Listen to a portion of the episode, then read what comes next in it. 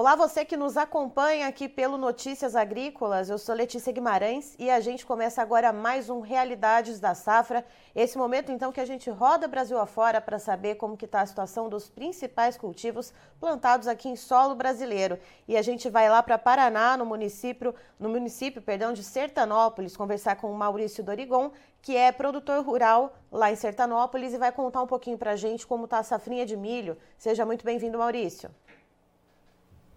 Obrigado, Letícia. Bom dia a todos os amigos do Notícias Agrícolas. Forte abraço a todos vocês aí. Maurício, como que está o desenvolvimento do milho por aí? O clima está contribuindo para o desenvolvimento das plantas? Olha, mesmo com todos os problemas que a gente teve na soja, né, com chuvas, atraso de plantios, o clima estava muito favorável. Agora, a gente está vivendo um período aí um pouco de... desde o dia 25 de abril, que não tem chuvas generalizadas na região, só ocorreu algumas pancadas localizadas, né, que a gente está tendo um pouquinho de problema, mas ainda não está refletindo no campo prejuízos, né, a gente está contando, tem uma previsão de chuva agora para o final de semana, e então como o milho está no pré-pendoamento, a gente precisa muito dessa chuva e que ela venha, né. E, Marilson, foi possível fazer o plantio dentro da janela ideal aí para Sertanópolis ou não? Alguma parcela da semeadura ficou um pouquinho ali fora do tempo ideal? A grande maioria, Letícia, ficou fora da janela. Inclusive, teve muita gente com medo até de não conseguir plantar por causa do seguro agrícola, né, que seria dia 20, aí estenderam até dia 30. Aqui eu acredito que a maioria atrasou em 15, 20 dias da janela, que seria para nós aqui final de fevereiro, né? Pelo menos conseguir plantar em fevereiro. Só que a maioria terminou seus plantios já em meados de março, 15 de março, 20 de março. Meu último plantio mesmo foi dia 30 de março, então atrasou bastante, né?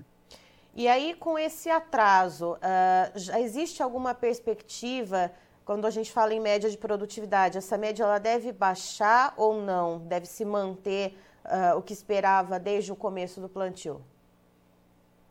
Olha, do jeito que vinha vindo as lavouras, esse ano está muito, muito bonitas no geral. Então a gente acredita que deve se manter as médias, né?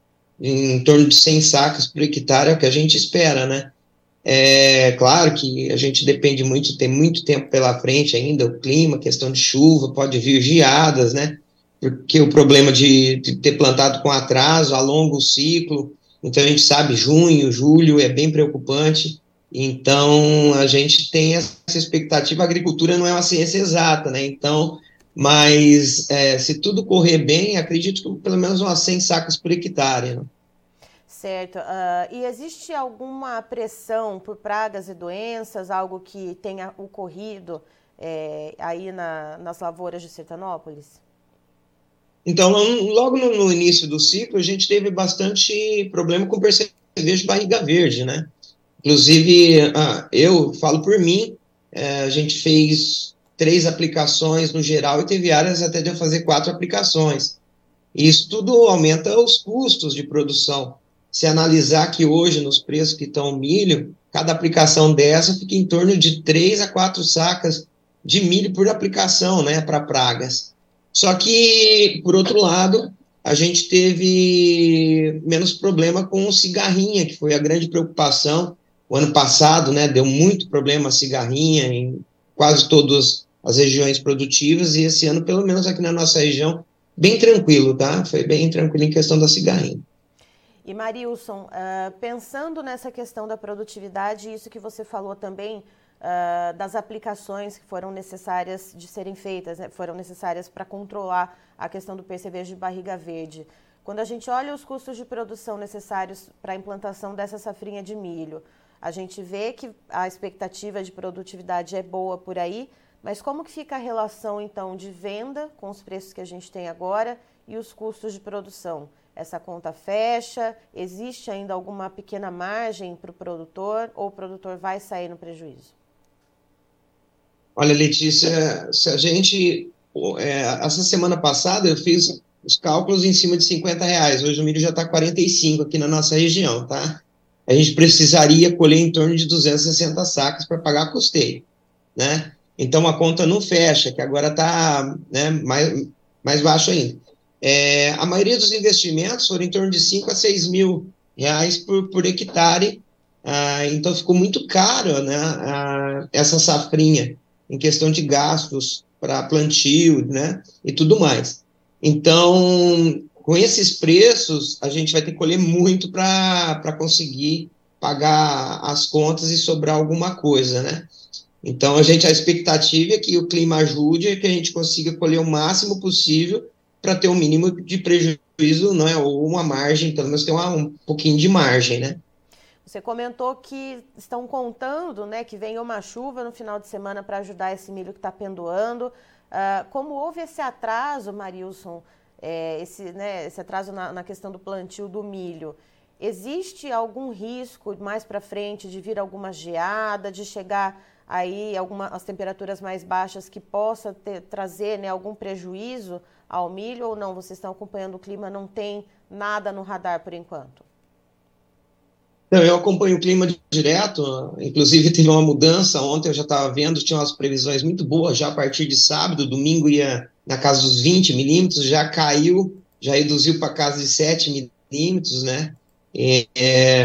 E tem uma previsão já, após essa chuva, de vir um frio a semana que vem, entrando na região sul, só que aqui para a nossa região ainda não tem clima para geada. Estou falando de mínimas aí na casa dos 10 graus, que não daria geada aqui, pelo menos nas partes altas e tudo mais.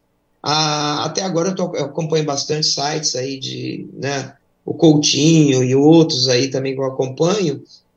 Por enquanto, para a nossa região aqui no norte do Paraná, ainda não se fala em geada, e tomara a Deus que não se fale dela mesmo. Certo. Marilson, muito obrigada pela sua participação aqui com a gente no Notícias Agrícolas. Você é sempre muito bem-vindo.